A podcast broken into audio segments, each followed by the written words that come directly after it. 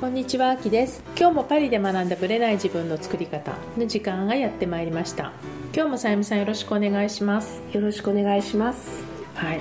ちょっと前回また盛り上がりましたけれども、毎回最近ね オープニングの盛り上がってますよね。ね、はい。ちょっと長い、長めになってるんですけども。盛り上がってちょっとコントロールが 効かなくなってるみたいな。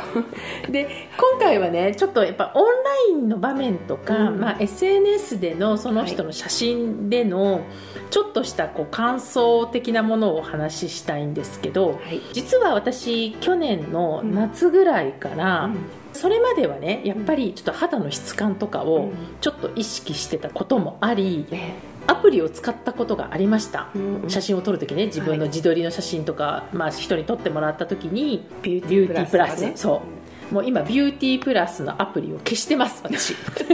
なくしました。はい。でそれくらい肌の質がやっぱ変わるじゃないですか。全然違いますよね。ねびっくりするほどやっぱり変わるかフらィルターかけられてるね。うん。でそれで私も乗っけてたことありました。正直に告白します、うん。で実際にそれをやっぱやめたんですよ夏ぐらいから、はい。でなぜかというと、うん。その時に、まあ、一つの事例は2つあってまず1個は9月からライブ配信をすることにしたんですね、うん。でライブ配信をするとバレると思ったんですね。そうですよだって確証がないですそう、もんね。まあ、どうやらライブはライブで動画でのフィルターはかけられるらしいんですそうなんあるらしいんですいろいろ、うんうん。だけどもうあまりにも差が激しくなるのはうん。まずいなと思ってはいだからもうライブでそう出ちゃう以上うん。もう正直写真でフィルターをかける意味がないと思ってやめたのが一つ。はい。でもう一つは実はある方がうん。いつもフィルターをかけてる方だったんですね、えでそれはもう知ってたんですよフィルターをかけてるってもうだって本人知ってるし。でその方がある方と一緒に写真を撮ってたんですよ。うんうん。でその方というのはもう一人のお方というのはうん。全く普段フィルターをかけない人なんですよ。はい。でその2人が一緒に撮った写真をフィルターをかけてる人がアップした時に彼女がフィルターをかけてない方が別人になってたんですって。本人はだって普段フィルターをかけないから。ええ。でそこでその写真をアップした人がフィルターをバリバリにかける人なんだなっていうのがバレちゃったの逆に、でタグ付けしてるから、うん。彼女のところ行くとその写真だけめっちゃ変な顔に見えるわけ。変な顔って言い方しちゃいけないけどちょっとこう不自然な不自然なうん。本人とはちょっと違うフィルターバリバリの顔になってるのを見た時にこれはもうないだろうと。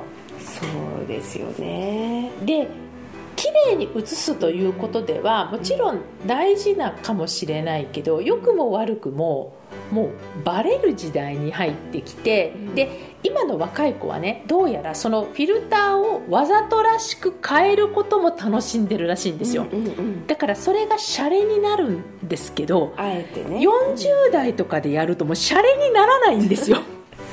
私的にはね、うんうん。だってもう完全にフィルターかかって本当綺麗で終わっちゃうから。うんで明らかに違った顔を見た時にその人への評価ってどうなるだろうって考えた時に実際に会った時にね。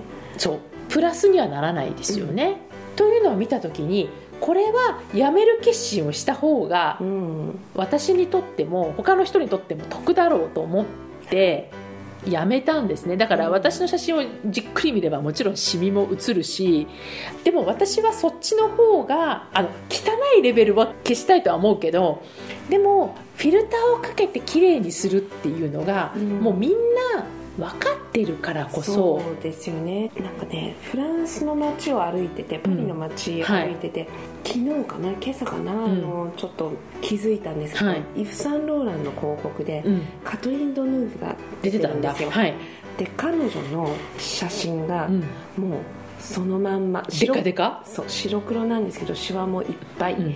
そのまんまが出てるんですよ、でもねすごく美しいの。最近の広告コスメとか、はい。ファッション絡みの広告の表現を見てても、うん。下の方に、うん。この写真は加工されていますとかレタッチをしてるかしてないかとかね。はっきりこの写真を加工しています、はっきり書いてるんですよ、だからやっぱりねそれが今ちゃんと表示するのが義務になってるみたいで、はいはい。フランスはね、だからあそうなんだと思ってやっぱり見ておいた方がいいし多分フランスの人たちはそれを前提に全部見てるので、うん。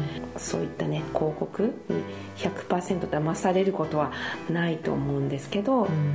それって SNS のねお写真もきっと同じなんですよ、やっぱり私もね時々使うことはあってもでも今ほとんど使ってない、うん。やっぱりそういったフィルターかけるのって、でかけるとね不自然な感じになって心が落ち着かないの。あそうなんだ。うん、違和感を感じて。なんかその感覚を大事にしようと思える方が大事だと思っていて、普通は普通はっていうか、まあ、フィルターかけたら綺麗になるからわーっていう感じで、うんうん。喜びが出て喜びがあるからこれを使いたいと思うわけだし、だから違和感と思う方がまだまだ少数派かもしれないですよね。う。ん。本当最近やっぱり感じ始めて、うん。おそらく私と実際に会った人がもしフィルターかけた写真しか見てなくて実際に会ったらあれってすごいシワだらけとかねうん。シミだらけとか、うんうん。もっとやっぱショックだろうしそれよりはちゃんと本物の自分を見てもらってた方が、うん。いいですよね。自分もねうん。精神的にもいいと思うし相手にとってもショックを与えかもね、あのそういうのありますよ。だからそうじゃなければその広告みたいに、ん。この写真はリタッチしてますとかね、毎回 SNS に書く人はいないと思うけれどね。そう。それぐらいやっぱり、うん、しといた方がいいのかな。なんかねだからその違和感にみんなが分かり始めてるから、うん。その中で続けるって逆に自分のポリシーを持ってないと難しいし、うん。なんていうのかな。こうやっぱりショック気づいた時にそう。が、そのショックが大きいっていうのはプラスに働くかマイナスに働くかをちゃんと分かってやってるんだったらいいと思うんですけど、なんか私の場合はそのさっき言った2人写った時に明らかにもう1人の人が別人になってたのを見て あつまりは隣にいる本人も別人なんだなと思った時に、やっぱりもったいないというか、うん。彼女らしい魅力ができてないんだなって私は判断しちゃうと思うんですよね。だからもちろん明るさを変えるとかはありだと思うんですけどね、うん。全然ありですね。だけど顎のラインがどう考えても、まあ、もちろん整形してたら別ですよ。うん。60とか50代とかで顎があんなにピーンととんがってるって私の中ではすごい不自然なんですよ。いないいないですよねなかなかね、そういう。だからもう本当に引き上げて整形してるんだったらあり、うん。だけどフィルターをかけてやってるんだとしたら彼女とか彼とかにとって全くメリットがないんじゃないかと私は個人的に思うので。そうですよね、うん。例えばお客様商売をしてる方はい。で SNS でねそういうこうものすごい尖った顎を見せてて 実際にコンサルの時とかにお会いして、はい。あれって顎が みたいうん。全然尖ってない、うん。あの写真は一体みたいな、うん。ってなった時ってどうなんだろうなってちょっと思ったりも。私は逆にイメージが悪くなるはしないけどこうちょっとあれ？っていう疑問符は、クエうん、つくと思うんですよ出てねき。ますよね。だから、うん。やっぱりそれはお客様に誠実にっていうんであれば最初から、うん、きちっと素の自分をね、見せているっていう、う。んうん、誠実なのかなっていうのはありますね、うん。なんかやっぱり本人は、まあ、確かにちょっとオンラインでしか会えないし直接お会いできないケースも増えてると思うんですよね、だからこそその写真が大事っていうのはすごくわかるんですけど、でもある意味騙すつもりはもちろんないけど、うん。なんかせっかくよく見せようとしてその方のイメージがかえってこう下がってしまったらもったいないかなとは思うんですよね。もうちょっとこう年齢に応じた魅力うん。みたいなのをちゃんと伝えられるうん。ようになってで周りもそれをちゃんと評価するうん。ような文化になるといいなって違ってきますよね、うん。そう。思いますよね、まずだから自分がそれを認めてあげるってことが大事かなと思うんですよね、やる本人がそれを認められてないから他人からの評価を求めてしまうっていうところも若干あるかもしれないので、うん。そういう意味では、まあ、特にね今の話ってこう40代以降の話になるかもしれないんですけどもやっぱり、うん、なんかこうただフィルターをかけて綺麗になった自分みたいなのを喜んでるよりも、もうちょっと俯瞰的に見るっていうのは大事かなとは思いますね。うんはい、それでは本編スタートです。はい、本編です。先週はちょっとファッションの話で盛り上がりましたけど、はい。はい、やっぱりファッションにはマインドが大事だと、絶対切っても切り離せないと思いませんか、うん、と思います。まあ私は常々ね,、ね思ってるし、マインドをやってる人間からしても、マインドだけ整ってても、うん。結局それが外見に全く影響がなかったら、うん相手への印象とか全然伝わり方が変わってきちゃうからもったいないなと思うし、本当ですね。でもだからこそファッションに自信がないっていう人こそ、うん、うんちょっとやってみるだけで全然違ってくるかなとは思いますよね。ね。別に完璧である必要はないから、うん着たいもの？でも着たいけど似合うものっていうのも知るのも必要だしそうですよね、うんその辺のバランスをうまくね。だから、はい。まあ、先週の中でも言いましたけどやっぱりこう今の私には無理ってここの決めつける？うん。これって結構マインド的にもうブロックがかかってるような状態だと思うんですけどどうですかね？そうは思いますよ。でも無理なんだけどじゃあどうやって取り込んでいけるかなとかその先をね考えてみるっていうのも大事かなと。思いますね、うんもちろんほら体型とか、ね、骨格とかそういうもちろん肌の色とか影響してくることはあると思うので、確かに無理めのものと得意なものって分かれてくると思うんですけどだからといってもうこれしか私は似合わないからって言って他のものを切り捨てるのもうん。なんかもったいないかなと思いますね。よく骨格診断とかはい。カラー診断とかね、はい。そういう診断をしてもらって私にはこれしか似合わないって思い込んでる人がいるんですけれども、そうじゃないよと、うんそね。あのそれは知識として知っておいてじゃあそれをベースにどうやって似合わないものを取り込んでいこうか。じゃあ下半身に持っていくとか、ベージュヒョウ柄みたいなのが似合わないんだったらじゃあどこに持っていくと靴とかね、バッグとか。ね、うん。そういういくらでも顔に近づけなければ別に問題ないわけですよ。うんだからがんじがらめにならなくて本当に似合わないものをどうやってうん。似合わせようかっていうのを考えるのって楽しいと思うんですよ。し逆にそこにプロの力が、ね。ね、必要としてそこを提案してもらえればいいわけで。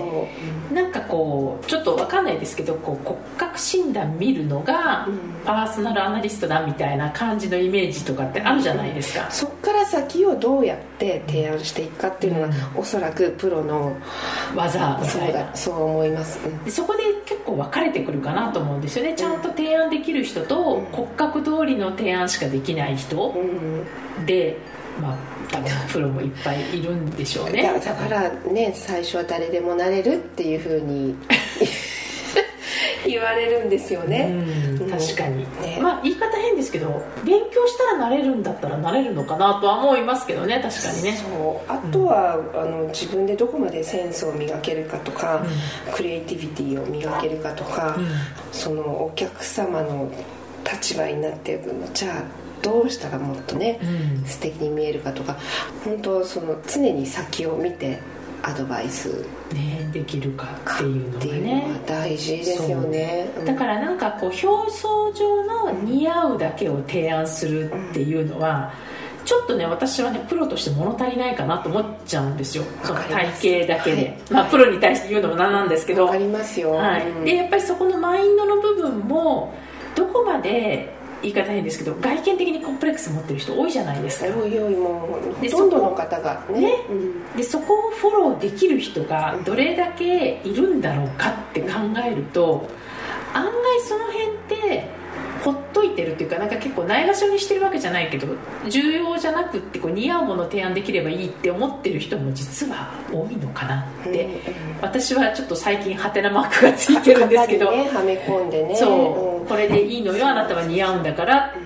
でもその人が受け入れられなかったらそれをうん。絶対着ないじゃないですか。そうなんですよ、でそこにはマインドが絶対絡んでくるでしょ、うんやっぱりこれは私着ちゃいけないとか着るには自信がないとか絶対思ってるはずだか似合わらないとかね。そう、んまあ、いろんな言葉で言うじゃないですか、うん。でそこをどこまでフォローできるかっていうのがプロだと思うので、外見の人も結構マインド的なフォローが必要なんじゃないかと、もう本当にいつも思ってました 絶対だってそこでブロックしてる人がどれだけいらっしゃるかっていうもったいないですよね。ね私も見てますしどんなにショッピング動向とか行ってねはい。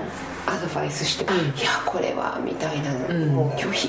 拒否ですよね。なんかまあ私には絶対似合わないとか着れませんとか絶対いないんですもん、試着もしようとしない人もいるじゃないですか、だからじゃあそういう人に提案するものとなるとその人が受け入れられるものを提案するからまあ一種無難な路線に行っちゃいますよね。ねだからそうなるとその前にやっぱりメンタルのブロックをどこかで解かないと何もファッションも広がらないんですよ。そう。だからファッションコンサルを受ける側もちゃんとその辺のメンタリティーを整えていかないとどちらの軸もね必要。大事。両輪。そう。両輪。そう。私も本当にそう思います。だからどっちかが抜けててももったいない状態になっちゃうかなっていうのがねやっぱりね衣食住っていう意味では、まあ、いい3分の1占めてるわけだし多分私思うんですけど、はい。ファッションとかにもこだわってくると食にもなんとなくお皿にねディスプレイした時の形とか気になりませんか、ああなるほどね。あじゃあ衣と食って実はつながってる、あとインテリアもそうだけど、うん。お花の生け方とか、ねうん。確かに確かに。あの私がカルバンクラインに行った時に、カルバンってすごくカラーのお花が好きだったんですよ。へーあそうなんでだオフィスで生けられるのはカラーの花だけ。へえで生き方ももう決まってる決まってるの。で花瓶もねもう決まった形があってこれをこういう形でっていうのでもう決まってたんですよ。彼なりのこだわりがもそう。うそこに全部出てるそう。でたまたまあの去年ちょうど去年の今頃ぐらいにドバイに行った時に、うん。はい多分アキさんにも話したと思うんですけどラルフ・ローレンのフィルムを見たんですよ、はいはい。で彼もカラーの花は好きだったんですけど、うん。生け方が全然違う。のあまたそのカルバンクラインとは違うそうカルバンとは全く違う。もう何本かをガッザクッといっぱいいけるみたいな。生け方も全然違ってくんだ同じ花でも。カルバンの方はもっとこう和の生け花に近いような感じ。ああなるほどね。へえ同じカラーなのに。そう同じニューヨーク出身のデザイナーでも全然違うんです。うん。でそれが各オフィスのうん。お花の生け方にも徹底的にその指導があって。へっていうのがあってやっぱ衣食住でショーをやる時のはい。ケータリングとかうん。もうケータリングの出し方っていうのがやっぱりすごく決まえってて。こだわりがあるんだ。私は全部つながりがあると思ってます。ねだからそこのまあ多分美意識って言葉になっちゃうかもしれないんですトーけどタルで言うと美意識なんですよ、ね、そこがたまたま食に向いてるかそう。胃に向いてるか銃に向いてるかだけであって、はい実は衣食住全部同じだっていう考え方ですよね。いやーちょっと深い。もうすごいつながってると思います。だけどそこをあんまり意識されてない方がとっても多い。かもしれべないね。別々のことと思そって。胃は胃食は食みたいな感じで思ってる人が多いかもしれないですよね実は一緒根っこは一緒だと。つながってるかなって私は思いましたねねたまたま勤めていた、ねオフィスでそういう体験をしたので、私はなんとなく実感をね得ましたけれども多分皆さんもそういうことが頭に入るとそれを日常生活で、うん実践していったら楽しいんじゃないかなと。なるほどね。えーじゃあその美意識をどうやって、まあやっぱり苦手意識持ってる人もいるじゃないですか、例えば、まあ、胃は得意でも食は苦手とか、うん。ね、銃は苦手とか一人一人違うと思うんですけど、うん。そういう美意識全体を高めていくためにって何かありますかね？どうでしょうね。例えばですけど、好きなデザイナーさんとかのライフスタイルを全部見る。そのラルフ・ローレンのあれを見たよ例えばね、あとはこう好きな画家とかいるんだったら例えば岡本太郎さんとか、うんうんうん。私岡本太郎さん結構好きだったんですけど、うん。彼の美術館とか、本とか、うん。結構徹底してうん。読みましたよ、ね、うん。で、まあ、彼もパリにいらっしゃったりとかね。よね、考え方とか、思考とかやっぱり全て作品にも出るし生き方にも出てるし、ね。全部やっぱつながってると思うんですよ、うん。だからそういったところを徹底して読んだり調べたり研究する、うん。うん。なるほどね、いや私ねなんか最近思うのはなんかこう今おっしゃってるように例えばまあ岡本太郎さんで岡本太郎さんっていう作品と同時にその彼の半生とか歴史的背景とかも調べると全部つながってくるじゃないですそうかそう。そう。だからねそういうを持ってだから本当誰でもいいと思うんですよ。そうだどなたでもねいいと思う。そうシャネルだだったらシャネルでもいいし、ね、誰でも好きなデザイナーさんとか画家さんとか、まあ、ミュージシャンでもいいかもしれないし、うん。ミュージシャンも結局音楽だけどそこに絶対歴史的背景と両、親がどういう方だったとかねどういう教育を受けたとか、ねこだわり感とかそういう世界観なもの着がねてた服はこのステージで着てた服はどなたのそう服だったんだろうとかね。絶対関係してるじゃないですかうんだから、まあ、誰でもいいから、うん。ちょっとそこから入っていくと、徹底的に調べるっていうのは、うん。し絶対必要だと思そうう、ん。いいかなと思いますね。本当一人でもいいから徹底的に調べて分かることっていうのが、で結局それが服にどう現れてるかとか。でそれを何人かとか調べるといろいろつなががってくんったりですよね。しねますよね。そう。だからその時の歴史家背景がどうやって影響を受けてるかとかでやっぱ絶対違いますもんね。結局歴史とかも調べていかなかったそとね分かんないからね。そうそうそう。すごく学びがうん深いと思うんですよだからなんかこう浅い知識、この人の今年のコレクションはこうですとかそういうので終わっちゃうとすごいもったいなくってそこに脈々と流れる価値観とかなんかポリシーが絶対あるはずなんですよね。デザイナーさんたちのすごいなって思ったところは例えばあのいろんなモチーフとか本当いろんななんてアーカイブを探して、うん。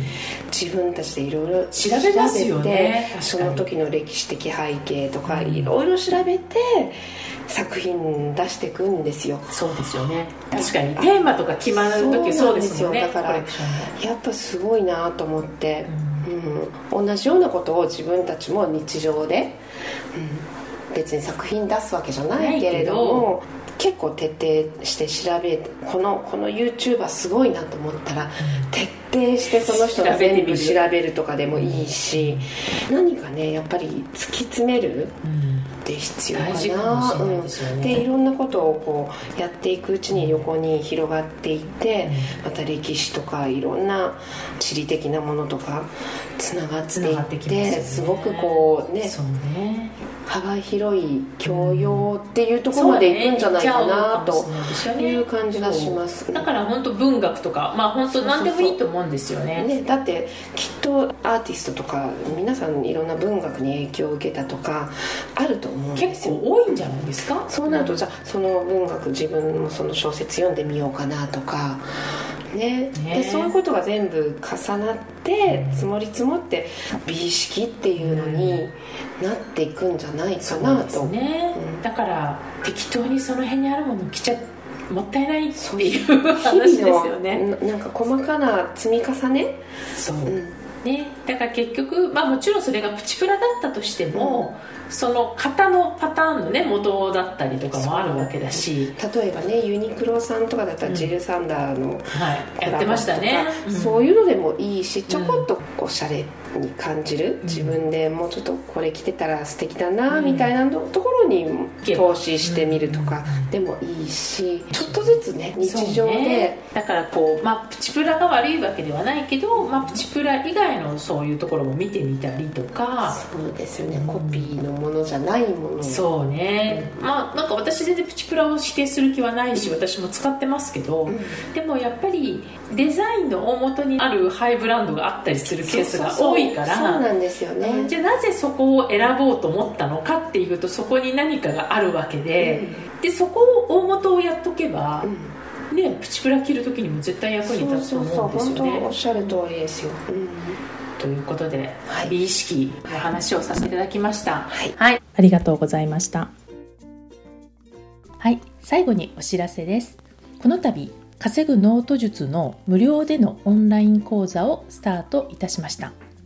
5回にわたってメールを登録していただくと、私の方からノート術に関するより詳しいお話をお届けいたします。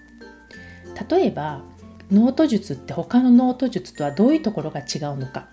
まあ私たちのやっているこのノート術っていうのは脳科学と心理学を使っているんですけども他とどういうところが違うのかとか実際に成果が出た方の生の声とかあと実際に、まあ、ポッドキャストで聞いていただいてるかもしれないですけどもいちかさんのインタビューのより重要なところをさらに凝縮してお伝えして解説したりとかそういうのを5回にわたってお届けする予定です。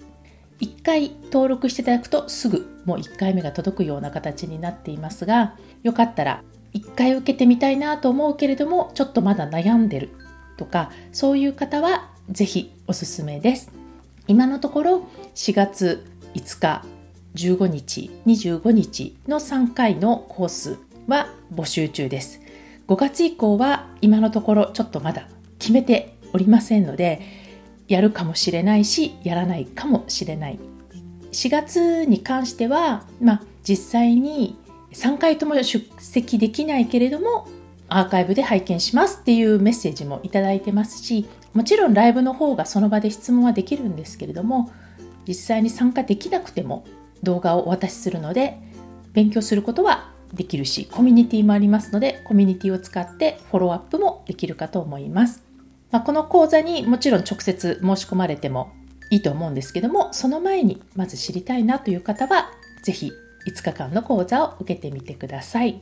詳しくはパリプロジェクトのトップページにも載っておりますしパリプロジェクト無料オンライン講座ノート術みたいな形で検索すればすぐ出てくるかと思います。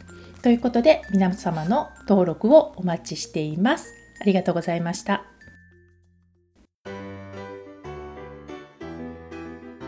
この番組は毎週金曜日をめどにお届けしています。